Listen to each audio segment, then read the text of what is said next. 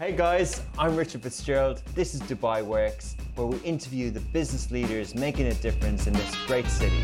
That business with scalability was very interesting to me. I like building something that has legacy.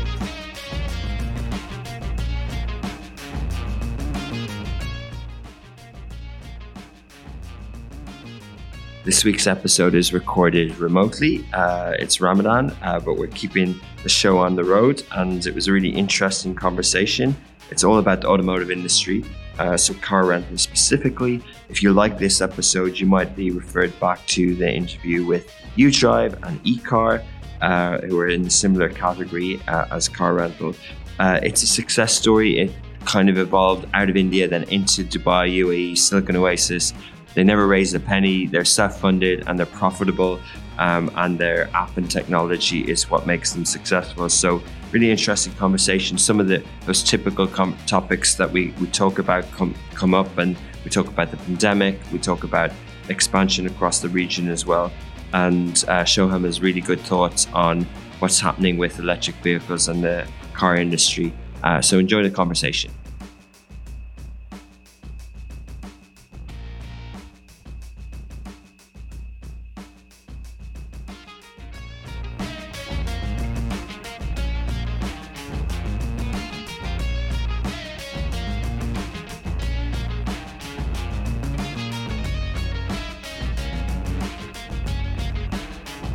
Welcome back to another episode of Dubai Works Business Podcast.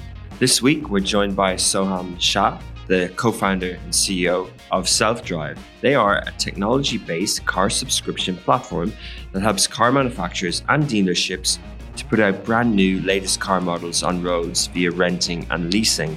So, today on the show, we're going to talk about how Soham and his co founder and his team came up with Self-Drive, uh, the company's growth post COVID 19 the category, the industry, and also how Self Drive have expanded across the region and their future plans.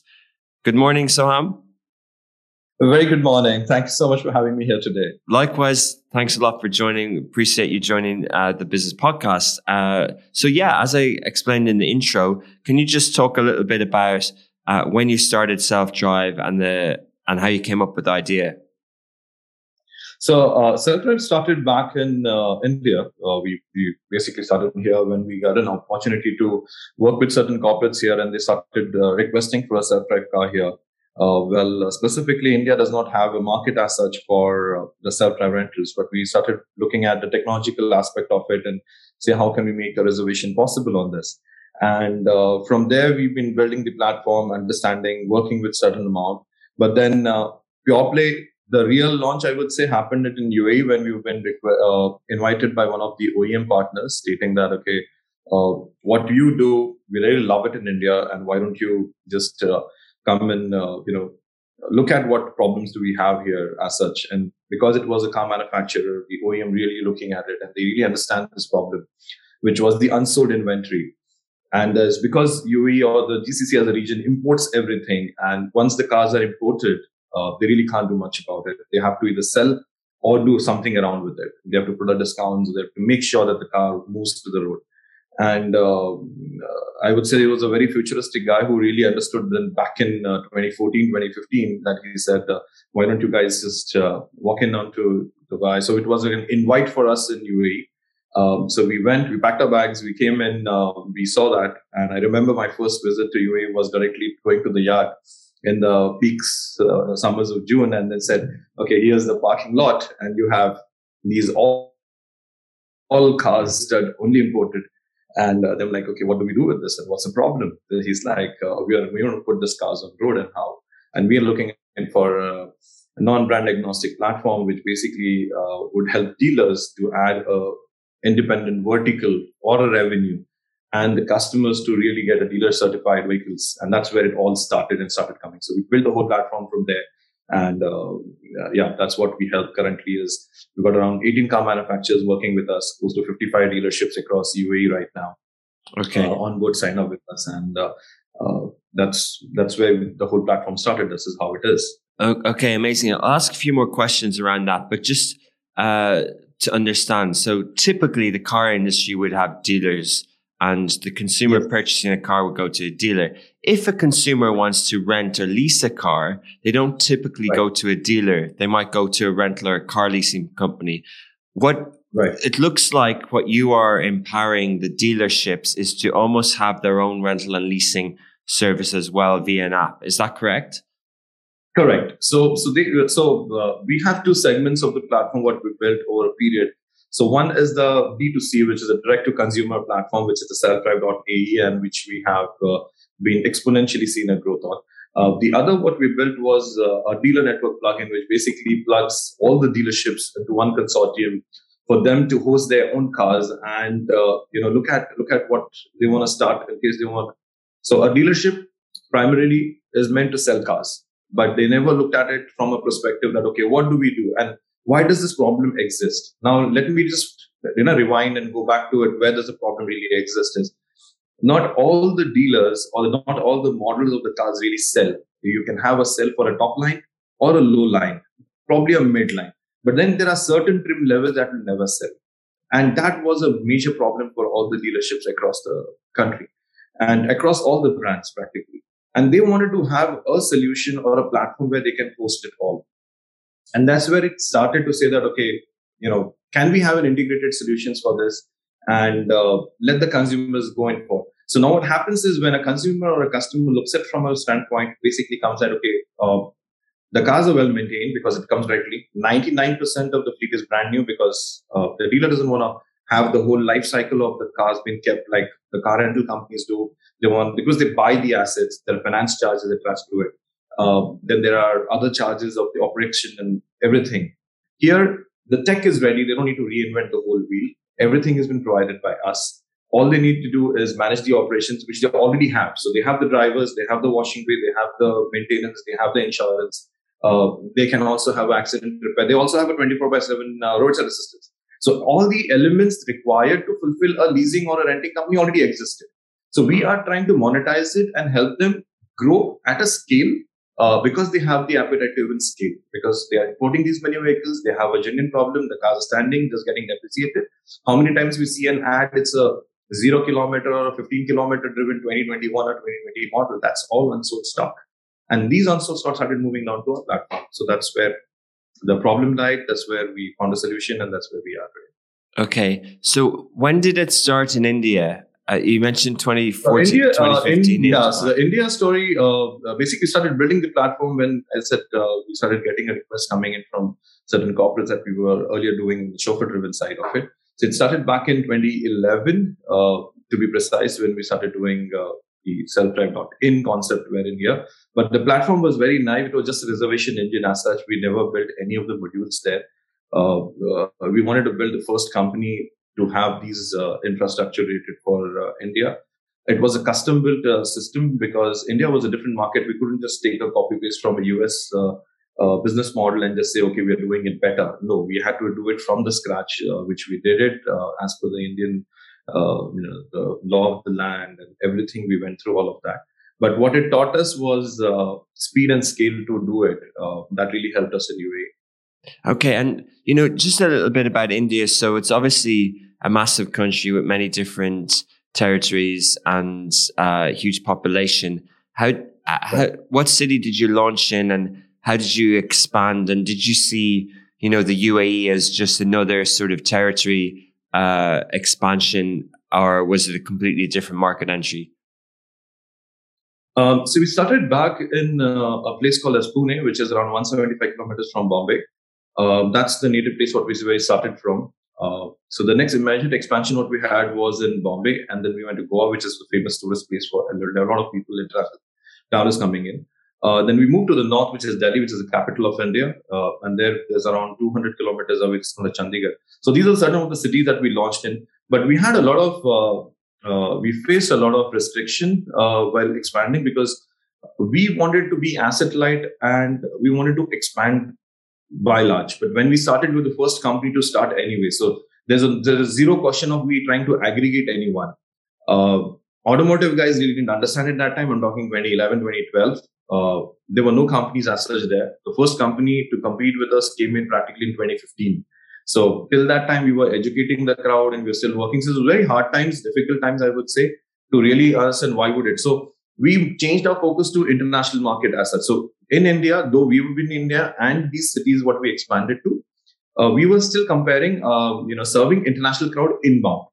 We were not really doing the local population here because people don't still understand. But why would you rent a car and drive it yourself? It's kind of the you know the, the infrastructure or the or the traffic jams what you get in here and why would you do that anyway so, so a lot of people had didn't really understand it so we didn't waste our time in uh, convincing them you know why you should do it but then uh, we focused ourselves into inbound because india is massively uh, has, a, has a good population and we are spread all over the world and hence indians come back to india every vacation whatever happens in and there are also corporates that are there coming inbound for uh, projects. So that really helps us to sustain the company over a period of time. UAE, by large, for us was a new playground completely. Uh, uh, I wouldn't say the systems were ready. We did actually spend in uh, close to a year uh, after we decided to yes that we are going to move to uh, you know and expand into UAE shores. we built everything from the scratch, ground up for the UAE market uh, I guess that has been the success story and the recipe for us is because we have not just done a copy paste mechanics of our systems. Uh, we've really gone to the root, root cause of what people would want to have it there and then built around it. And that's, uh, that's where UAE has been a different market. India has been a very different market for us. Interesting. Yeah. So many, so much to talk about. I think, uh, you know, what you described was when you have, when you're a bit ahead of your times, you've got something that's a, on paper a really good solution to a problem, but there's an awareness challenge and then a behavior challenge as well. Um, and then, you know, that's the kind of uh, negative of being a first mover, isn't it? But because yes, you have a, a clean market to go after, but actually, uh, if people enter later, you've already done a lot of the awareness and things like that. So 10, 10 12 years on, how is self drive's presence in India now versus, you know, are you still doing the inbound market or are people more aware of the solution and are they using it? And, um, are, are they still a little bit behind for different reasons, the UAE? Um, India market after COVID has been actually consolidated. Uh, the reason for it is, uh, uh, we have massive amount of uh, taxes that have been increased and uh, it now a lot of it does not make any financial viable sense to uh, rent So we are into also into leasing. So we, we've got a leasing product which is going super strong. Uh, we're still working with, so we've improved our presence into the car manufacturing and leasing territory. Uh, we are now expanding into other cities out here. So that's the, the that's the plan out here post COVID for India. Um, from the UAE standpoint, uh, our focus by large has now been into the GCC expansion. Uh, India will take its own curve to mature. It has matured to the retail segment of it, but then, as I said, uh, considering the cost of fuel, the taxation, the way they've gone up, the cost of product itself, which is the cars itself, has gone uh, multifolds uh, up, and which has not been a real financial uh, uh, lucrative advice to really go and rent it unless it's leasing, which is going great in corporates because they don't have the cars on their books, which goes great. But then uh, retail, it's it's kind of being consolidated right now deterministic. It's, and it's it's been hit across. It's just not us. It's been across anybody who entered the market between uh, say 2015 onwards, going up to 2018. There are barely any few players left in the retail segment that have been really okay. able to expand. Uh, so, so you and your your yeah. co-founder also moved to the UAE about 2014, 2015. So you really you yeah, see so Self Drive yes. as a UAE sort of success story now. Absolutely. Yeah. So we are, I, I, would really say that we are a UAE grown company because we build everything from the UAE's territory for the country there. Uh, except the reservation component, which was already done for the India. That's the only component that came along or tagged along with us there. Uh, but beyond that, everything was custom made for the UAE market and the requirement of uh, the dealerships and the consumers looking at what their specific requirements are. Okay, and uh, so you mentioned the number of dealers and partners that you have. What's the what's the current team like? Uh, you mentioned asset light before, and of course with yeah. with app technology, uh, you know, yes. you, you're almost like a marketplace. You're almost like the middleman. What what sort of team do you have in place, and uh, how have you grown that within the UAE? How have you found building out the self drive team here? Right. So we started very small. we have a um, uh, we, really, really started very small. We just started on one table in uh, Dubai Silicon Oasis. That's where we set up in 20, uh, 2016, 2017 we went live. Uh, that's one year we took in building some stuff. Uh, but uh, now we are a team size of uh, say close to 40 people, and wow. Uh, in India we have a tech support. Back in here we're close to 35 people here.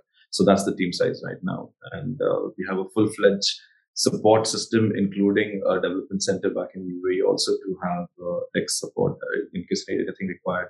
Because it's just not app driven. We have uh, the verticals, whether it's in web, whether it's PWA, whether it's an application, Android and iOS. So we have opened all the funnel channels, making sure that it's convenience for the customers to access any mode of it, what they're convenient, what's what's what's whatever they require. So we are there. Okay, amazing. And did you raise funds? We are bootstrapped. Wow, Bootstrap profitable?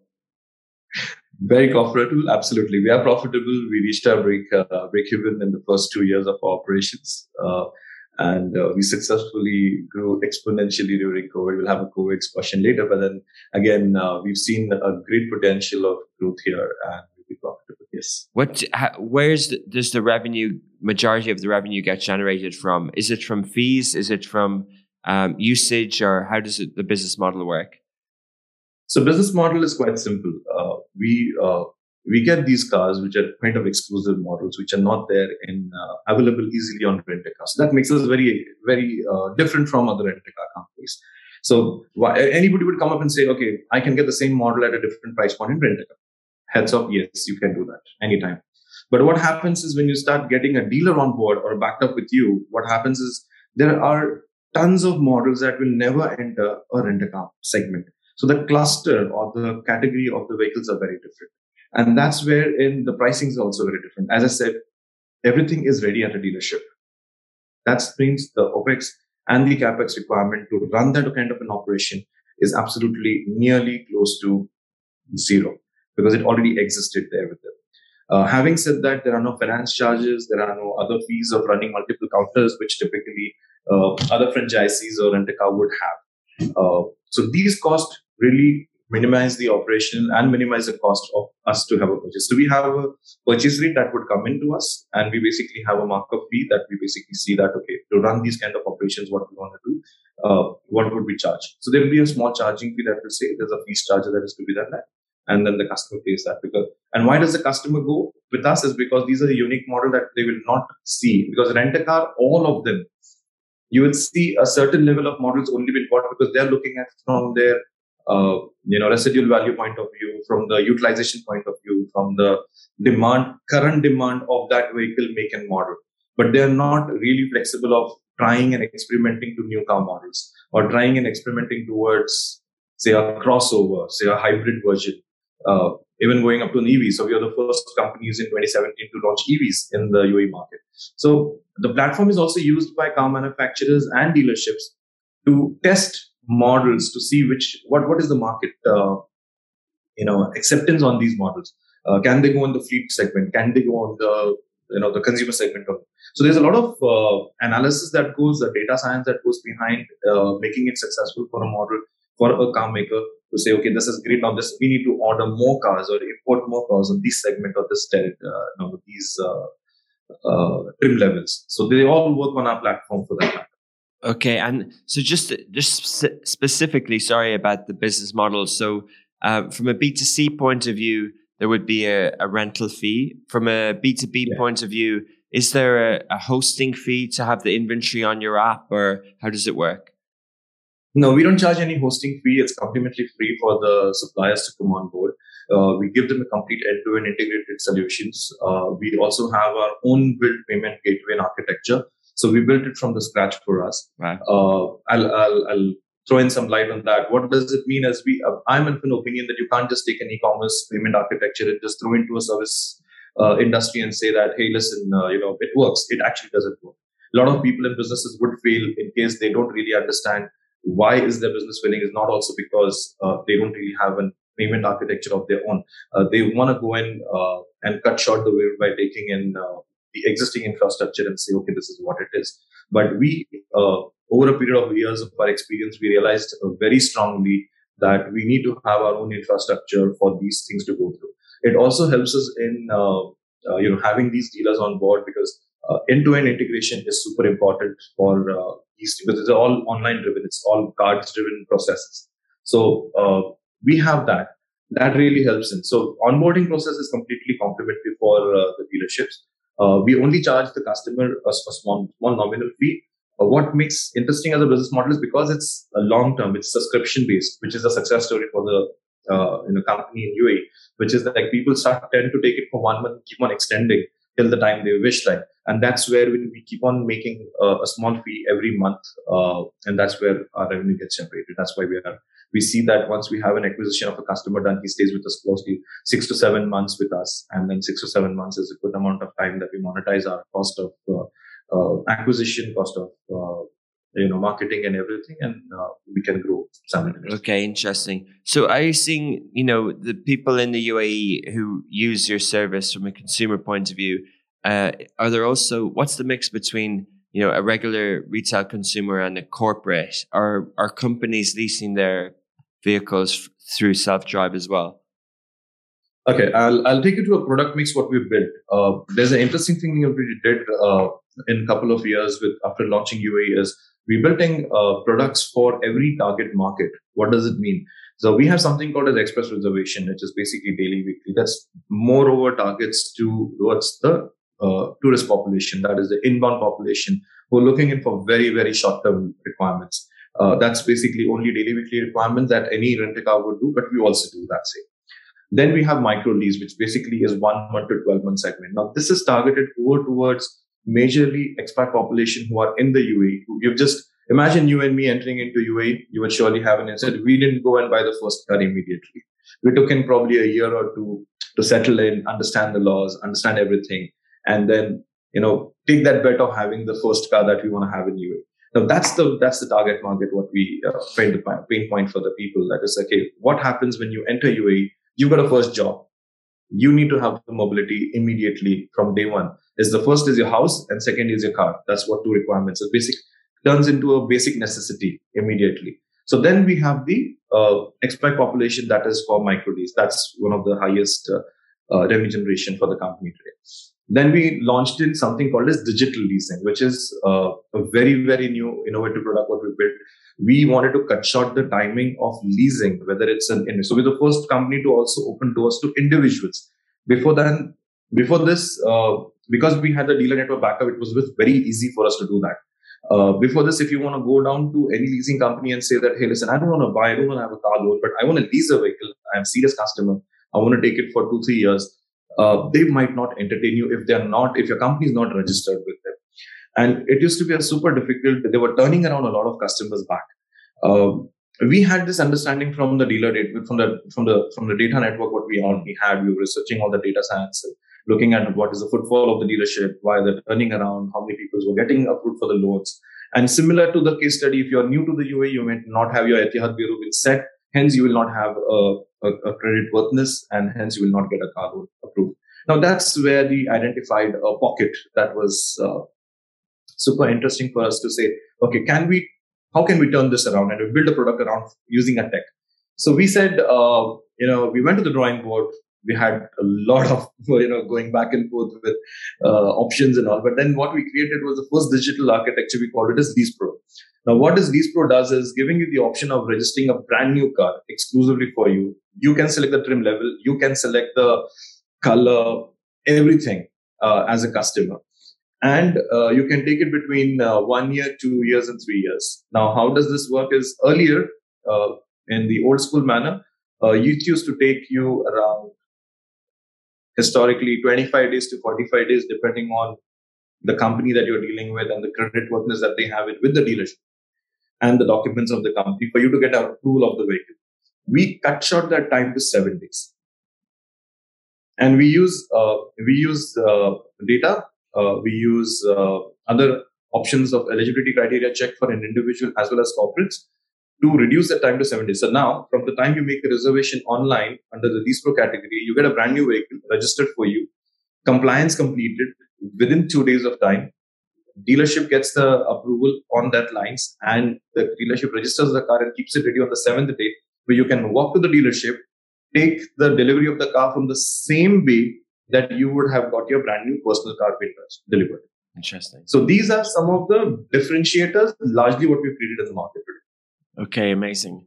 Um, so just moving on a little bit from from that, because it really does sound like a success story. You built it yourself, and it's it's obviously still a tech platform, and you've created a good few differentiators as well. Um, it's a good few years in, but you know, in sort of two years ago, April, March, April, 2020, the pandemic happened. Uh, most people were off the road for a few months. Um, what happened self drive then, and what did you, what decisions did you make? Um, I remember those dates precisely. 24th, we went into partial lockdown. 4th April, we went to 100% lockdown. I, I remember these dates very well because uh, we and our team were practically uh, figuring it out like all the others. Like, you know, we don't know, nobody has gone through this. No experience would ever teach you what to do and what decisions to take. But having said that, uh, uh we actually decided to wait, do a decision of wait and watch. We didn't hit the panic button. We said that, okay, fine. Uh, two things I remember we took a decision on was uh, uh first, we asked, so our phones were buzzing with clients wanting to return the cars. Uh, we did a simple maths. We had paid an X amount to acquire these customers, which is a cost of acquisition. If these all cars come back, anyways, we're going to be on going back to zero. Like all the other companies thought about it, it's inevitable. It's going to go back to zero. We did a math in case we let them keep these cars. And they said, okay, let them do it for one month.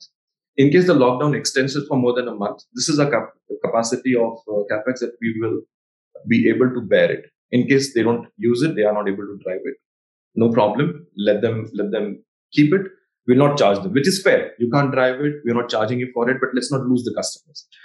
Um, that was a complete complete decision taken back by saying, okay, we are ready to spend in case our dealer network doesn't support us. This was a decision taken by us as the company, as founders. We said, we'll look into the factor that, okay, how do we manage the you know cash flow? How would we manage the funds? Everything. But let's not lose the customers at day one. Uh, I remember we took this decision. So fourth went to the complete lockdown. The sixth, we took the decision of uh, starting offering to the customers not to return the cars and will not charge them. Um, we were down only by barely less than 10% of the total fleet size that really got back. That was because of the two days of decision making that we took in. Other than that, all the customers did keep the cars with them.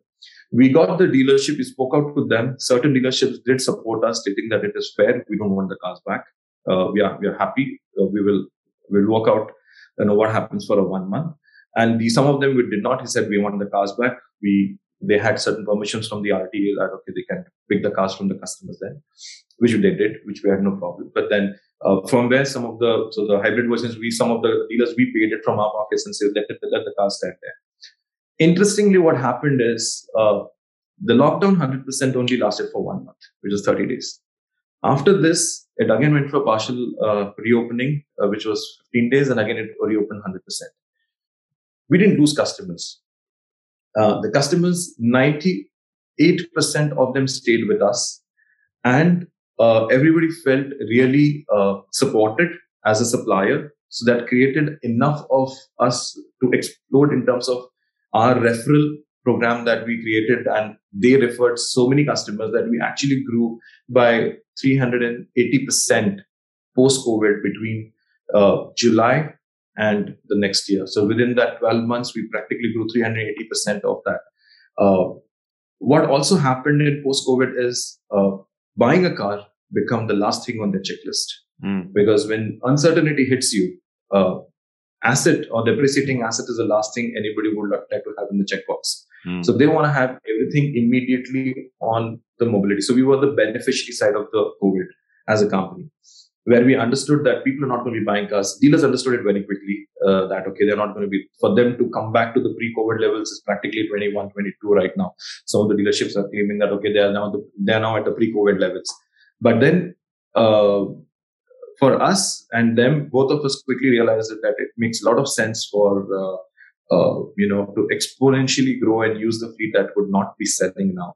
And uh, we took that benefit. Uh, that made us the largest tech platform in the, in the, in the country today. Uh, we uh, and we we have uh, ever support from the customers. Uh, we've been trying hard to serve whatever we can at our best and increasing the team size because we grew from during COVID we were a team size of twelve.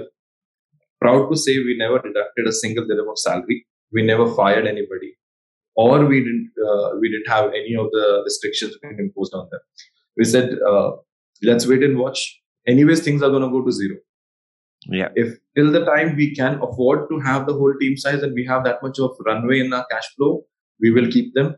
If that never happens and we have second lockdown or if we have the lockdown extended and anything, ever we, we go zero at day one, we go zero at day five. It doesn't really matter. So, so that was the decisions. That was the whole, the, you know, the the story of COVID and how we managed it. Well, well managed, well done, and it's nice to hear of uh, a company that thrived through COVID by level-headed thinking and decision making. So, congratulations on that. It's good to hear. Thanks for sharing, uh, and to grow so well out of that as well, because clearly, you know, okay, uh, your business is driving cars and or you know people being on the road, and that's not the events business, but clearly you were impacted, especially during those months. Um, a couple Right. of questions around the the category and the industry that you're in. Um, I'll go through specific ones, but you know, um, you're you're self funded. Uh, it is about car renting. Uh, you know, actually, you know, a segue from the pandemic. One company that a global company like the incumbents for rental, Hertz. Uh, there was a very well documented story of them in bankruptcy and then back and impacted by Right. this. How do you see yourself as a disruptor for the incumbent car rental companies who do so well at airports and do so well at market entry and things like that? And and how how do you see that as being a competitor to to traditional rental companies? Uh, see, yes, we are uh, in a in a in a segment wise. Yes, uh, we are disrupting them because uh, these their primary majorly focus lies into clusters, which is uh, daily, weekly. But that's what's happening majorly at the airport, and they're uh, close to. This is my understanding. The majority of the business comes from the airport, which is the inbound customer base. Uh, their focus was never uh, to look at the local population or uh, serve the expat audience or go into subscription or go into they have the leasing but they're only doing b2b leasing by much Yeah, uh, individual leasing was not their for it so we created segments we created the you know, we, we understood where the loops were and we tried to fill up those loops there uh, keep them they basically are still asset heavy they're buying cars as i said uh, they would not go in for buying cars which basically do not make financial or do not make any profitable sense for them so that differentiator will keep on happening and disrupting uh, the industry because you would want to drive uh, a car which is not rent a car friendly in terms of financial uh, financial trajectory. You will find it with us. Mm. Uh, having said that, they also are one of the leaders in the market with the way they are, you know, going forward with acquisition. And they have also realized that the subscription also makes sense or individual leasing. So they are also opening it up. But then again, till the time, uh, you know, uh, we backed up by the dealerships, we backed up by the deep pockets who can give us that kind of growth and scale. You understand we, uh, we have no car on our books. We don't have anything on our books and we are at a scale of 3000 vehicles on road. Mm, wow. To do the same thing with having asset heaviness, the amount of deep pockets you will have to have to make sure that the finance charges, the banks is taken care of, and the RVs are taken care of. Then the utilization has to be taken care of. There's a different maths. The whole uh, calculation and the business model is completely different from what we do and from what they do. They are they, they are they're a different segment altogether. But yes, the target market or this, the the the consumer market remains to be the same, but it's a very different approach from two different verticals. Okay, I, I get it, and you've explained it really well. And you know, as the conversation goes on, I'm realizing that you've you know solved a few different problems at once from a consumer point of view, but also from a, car dealership point of view on the, their inventory. But you know that that market, that industry is often uh, motivated by test driving, and and you explained that they would get a good idea of how, what cars people like and things like that. So it sounds like you know a really well thought out business strategy. Another kind of competitor question who've also fill that gap of inventory, but do it in a consumer in a different way is the sort of um, uh, rent but drive the car yourself. And in this market and on the Dubai Works Business podcast, we've spoken to U Drive and ekar. Uh, apart yeah. from the obvious where uh, the person leases the car subscription and keeps it for a while uh, um, right. and drives it themselves. Um, and, and I believe that some of them are, are, are doing that as well. Would you see them as competitors? Yeah. So uh, uh, from the e-drive and ekar uh, you know perspective e-drive, we yeah. are very well aware about the kind of tech that's required behind it uh, we have that tech too because we have been uh, uh doing that back in india for a certain amount of corporates we were in uh, used to do a plug and play used to call a tap and go technology where you have your tap or you access the key of the vehicle from your mobile devices and everything now uh, from the permanent rental side, it makes a good viable business if it's have a density of that kind of a requirement coming by. But when we approached in, uh, we we have been looking at by one of the OEMs and the RTA to supply that kind of technology. Can, sorry, can you uh, just explain uh, OEM in this sorry. context? The original manufacturers, oh. the car manufacturers, yeah, yeah, the original the car manufacturers and the dealer network. We were uh, we were uh, together partnered to uh, launched the same uh, during the ekar and the U-Drive, it's 2016, 2017 modeling. Uh, the viability of it initially did not make because there's there, there is a climate condition that keeps keeps you your seasonality effect where you have the six months probably people don't mind walking down uh, you know two blocks away to get a car but during peak hot season it's very difficult for people to really take that call just because I want to people want everything at their doorstep so deliveries make sense. All of those structures make sense. Taxis are efficient in Dubai and all of the region right now. Having said that, it started making and and, and the cost parameter able to charge you at that level. These also started thinking, okay, you're doing all of this, but that really is it really solving a purpose on a day to day? Yes. And as it matures, as it grows, people have the acceptability. But I felt we are going back to the India segment where we have to educate a lot of people train them doing all of yeah. that and again requires a lot of cash flow. So i said let's not it, unless and until it's matured let's not get into because i have had my understanding of educating people and not really being uh, able to scale. So my whole understanding was uh, you know if there's no scalability i'm, I'm really not excited about that. Uh, i, I want to see 1000 units i want to see 2000 units coming by from that uh, product lineup and real having uh, problem solving elements where people love it and uh, that makes a lot of business model uh, architecture support. Uh, other than that, if there's something new, yes, it may get a limelight on that end, but if you go back and try to manage that whole show, it's it's a nightmare. Okay, interesting. So there's so many trends and talking points about the automotive industry, the future of the automotive industry, whether it, uh, and you provide them, whether it's electric vehicles, whether it's self-driving cars, um, and different trends in that industry. Uh, speaking, you know, before we get to those in detail, just specifically at the moment, and we talked about the pandemic, there seems to be a shortage of supply of, uh, and secondhand cars are in high demand, and there's a sort of still a global logistics problem. Um, is that how you view that? How long is that going on for? And does that impact your business in any way? Um, yes. So we've been lucky enough, I would say, that we really not felt that kind of an intense shortage.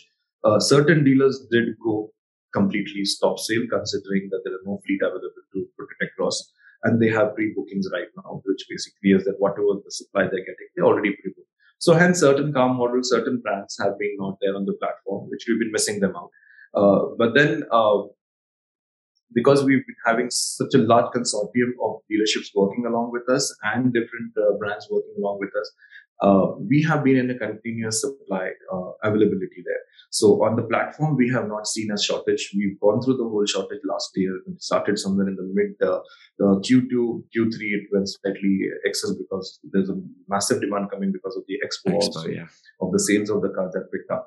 But then, uh, having said that, uh, we have been lucky enough not to really, because we've been dealing with everyone in the market that's positive potential, sees a value proposition offered by uh, Self Drive.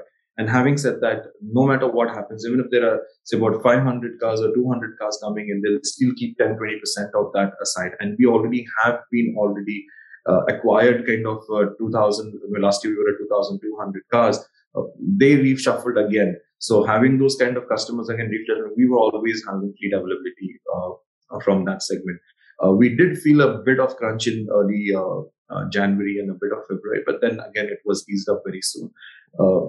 How long would it last? It idealistically was being uh, anticipated it would be till Q3 as of now. Mm. Um, so that's last update. What I have is uh, post Q3 or mid somewhere around Q3. We're looking at things slightly by largely easing up because they're still launching a lot of new models, which means that there is a lot of potential coming in. That these models still will be working on their timelines and will make their way to the market inside. Okay. And having said that, uh, we will still be getting those access of brand new vehicles because we are not worried about that one particular model, like other car rental companies, will like, okay, I only need a next model. When is that coming in? And we are not worried on that. We're like any new model that is launched, we have it on that we have it on our platform. Okay. So a lot of new car launches also have it or we uh, happen on our platform. Uh, that helps us to get that market traction even. So uh, we we don't think are not that hit that much. Great, yeah, uh, that, that's good to know. Um, so the automotive industry is over 100 years old how big a seismic shift is what's happening at the moment with electric vehicles and investment and new new players in the market? How you know away from sort of your business and self drive, if you were uh, a market an industry analyst on automotive, how would you describe what's happening at the moment, what the big players are doing, and the size of the challenges that they face? Um, so I from my standpoint or viewpoint, I would say the market is currently divided into three clusters. The cluster one is the current existing one, which is the IC engines, which is the internal combustion engines, which currently the market where everybody's still buying those cars, everybody has those cars, and is divided uh, the world into uh, countries which are e- currently adapted to the EV segments, who has the infrastructure. Countries that who don't have the infrastructure are still buying the IC engines. The second one is the electric vehicles uh, transformation that is currently happening around the world, which is new cars, new car makers venturing into it. They're they're looking at the technology, they're looking at the ways of improving it, they're looking at understanding, okay, this could be the next big thing for them as an automotive manufacturer, that okay, this could lead to the success story the sustainability of their projects. The the third is uh, slightly distinctive, but there's still a lot of companies still experimenting is uh, the uh, I guess I missed on that name though, but let me come back to you. So, the typically three of them uh, working on it. The third is uh, I'll get back. Let me give, give me some time. So one is the IC, the other one is the EV and the hydrogen fuel cells. The third one is hydrogen fuel cell cars. Mm. So there are companies enoughly investing into hydrogen fuel cell also, which they basically feel is going to be the sustainable way to move forward. So yeah. there are already cars getting launched in a couple of countries. UK has it, US has it, but there are in the certain clusters only. So uh, it's going to be time wherein we are going to have these three from a elongated period of time, depending on the countries, the regulations, and the adaptability what we see from different countries, and how far they are they ready to move and move into the transition from IC to the EVs or to fuel cell. Now, between fuel cell and uh, EVs, they're currently between a slightly EV has its lead though, but uh, on certain segments, uh, analysts do believe that uh, EVs are neither that great cleaner and uh, it requires enough of same amount of uh, production capacity or the same amount of uh, you know not carbon neutral real carbon neutral that is going in, in in making all of that having said that hydrogen fuel cell for a lot of companies still makes sense on those lines mm. so uh, how would it move forward I see a hybrid version coming in, like uh, Toyota has approached, uh, taking making all of their, uh, you know, majority of the segments now, existing segments are now offered in hybrid also. Mm. Uh, Hyundai has done the same thing a bit on certain models. So it's like, okay, take a test of it, feel how you like it. It is good fuel economy. The fuel prices are going up. So have a certain level of adaptability or acceptance there. And then infrastructure matters because people, it's not the real cost of anxiety of people really having it. I do really don't uh, have an understanding that why people are so insanely crazy about uh, anxiety of uh, the range because you have a gauge, even in the fuel, you see it going down to E or there's a light stating that you're running low on fuel. Of course, you're going to pull over and get yeah, yeah, fuel. Yeah. Or you're going to be going on to electric charging station and putting it charge. So uh, it's, I mean, is it really that common sense don't exist. That's what people are really saying that, uh, you know, if, if what in case we run out of charge? That's kind of a question doesn't really make sense. Mm. Uh, the issue out here is the sustainability of availability of those charges in the infrastructure, where the amount of time it requires to really put it. Uh, we done a test run on EVs uh, where we launched EVs in the year in the in the UAE market, and our experience was none of it actually happened. Mm. Uh, none of the guys really ran on a checks I wrote without a charge Mhm. and we called us a backup stating that okay we're, you run checks I wrote and the car is run out of charge. That never did happen. Yeah. So uh, uh, questions that are being populated in the media are slightly very different. Uh, on the segment is again, as I said, acceptability will be purely driven by the uh, uh, law of the land and the infrastructure that the government is ready to provide it. Uh, other than that, uh, car manufacturers will keep on innovating uh, depending on where the market trends and demand. They see the numbers going in, and uh, there would be a lot of new projects also going at launch because the technology on the EV still is yet to come to a mature stage. It's still innovating. They are they're still figuring it out. I mean, Lucid is doing something different, where Tesla is doing where something different in the battery technology, where uh, VW or uh, the BMW or the other car manufacturers on the old school network are coming up with a different technology altogether. So they are they are all innovative hubs getting created in a very different manner. Uh, very difficult to say which one is leading the way. Uh, numbers can say that okay, uh, EV Tesla is the leader there, but uh, in, in other ways, it's very difficult to say that oh, these guys will not lead because they understand. But one thing very interesting that came up is the new age companies that are coming in automotive, which is whether it's Rivian, whether it is uh, Tesla, whether it's Lucid or any other company uh, that are coming in, they made the whole car in in center with a mind of an understanding of building it ground up from a battery tech whereas the others are already inside the IC engines and they have a different kind of a mindset. So if you look the way the cars are also made, they're very different. You have a frunk, whereas the others with who are existing car manufacturers will not have a frunk in the front. They are losing out on frunk, but the frunk is only for the namesake. So uh, from the space time point, how are they maybe packaging it? Everything is very different. Mm. Uh, so it's going to be interesting time to see uh, adaptability of people. I don't see anything unless uh, they still don't keep on getting cost at a ridiculous value. And if it costs higher, it again is going to be coming into renting and leasing segment because that's going to be our job to make it more affordable and more, make it more accessible to the mass market.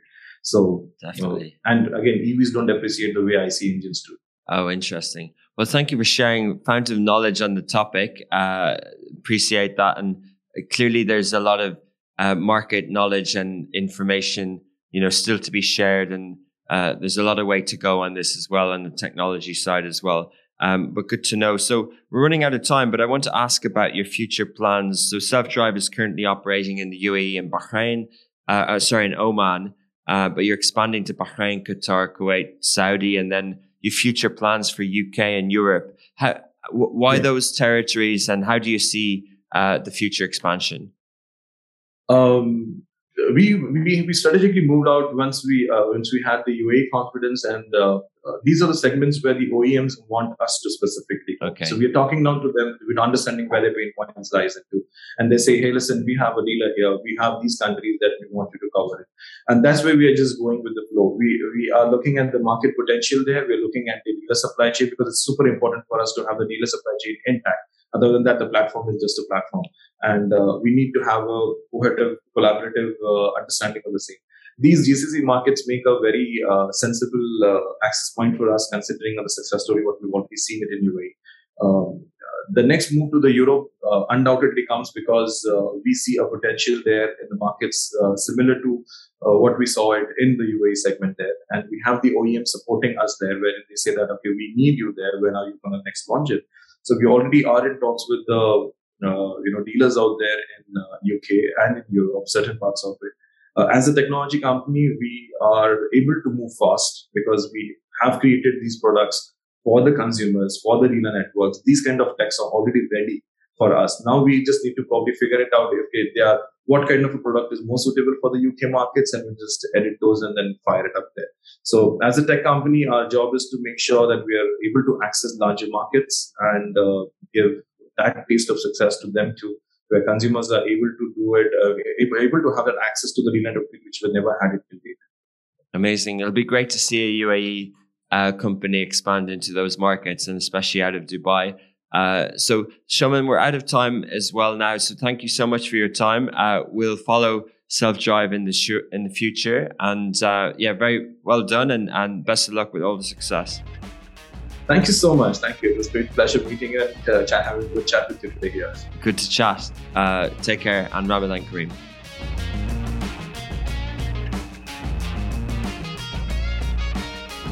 So he really knows his stuff about automotive, and you could tell that I don't know as much, uh, but always good to learn on these podcasts and these interviews. Uh, it's great to really see how a company like that can grow. Um, I wanted to ask if we had more time around you know, his thoughts on, uh, you know, VCs versus self-funding and at what point they would go for extra funding and expansion and, um, you know, why other companies might get higher valuations and more media coverage, uh, yet not be profitable like them as well. So, you know, great, great success for what they've done and wishing them well in the future. Thank you to Ali, who's been uh, producing this podcast this morning, uh, and Shahir, who arranged uh, everything in the background uh, on Dubai Works. If you are listening to it on audio, please do like, subscribe, and comment. Uh, if possible, on that app. And then also, if you're watching on any Smashi social media channels, uh, please do watch on Smashi.tv or the app, smart apps. Smart TV apps or uh, mobile apps as well, and watch any of our other shows. Uh, thanks, and we'll be back again next Friday, 11 o'clock, for another episode.